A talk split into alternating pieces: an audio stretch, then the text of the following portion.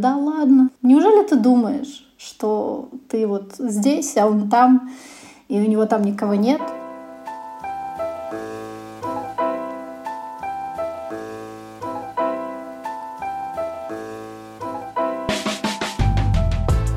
Привет! Меня зовут Стася, и я очень люблю истории. Поэтому я запускаю подкаст «Вот бы тебя обнять», в первом сезоне которого мои гости расскажут свои истории отношений на расстоянии. Вместе засыпать в скайпе, романтичный наушничек в ушко, чтобы слушать, как он сопит. Как они строили или продолжают строить отношения с партнером, который по тем или иным причинам оказался не рядом. Мы не сможем жить вместе. Когда окажемся в одном городе, нам придется снимать разные квартиры. Иногда это будут истории с хэппи-эндом. Иногда, увы, нет.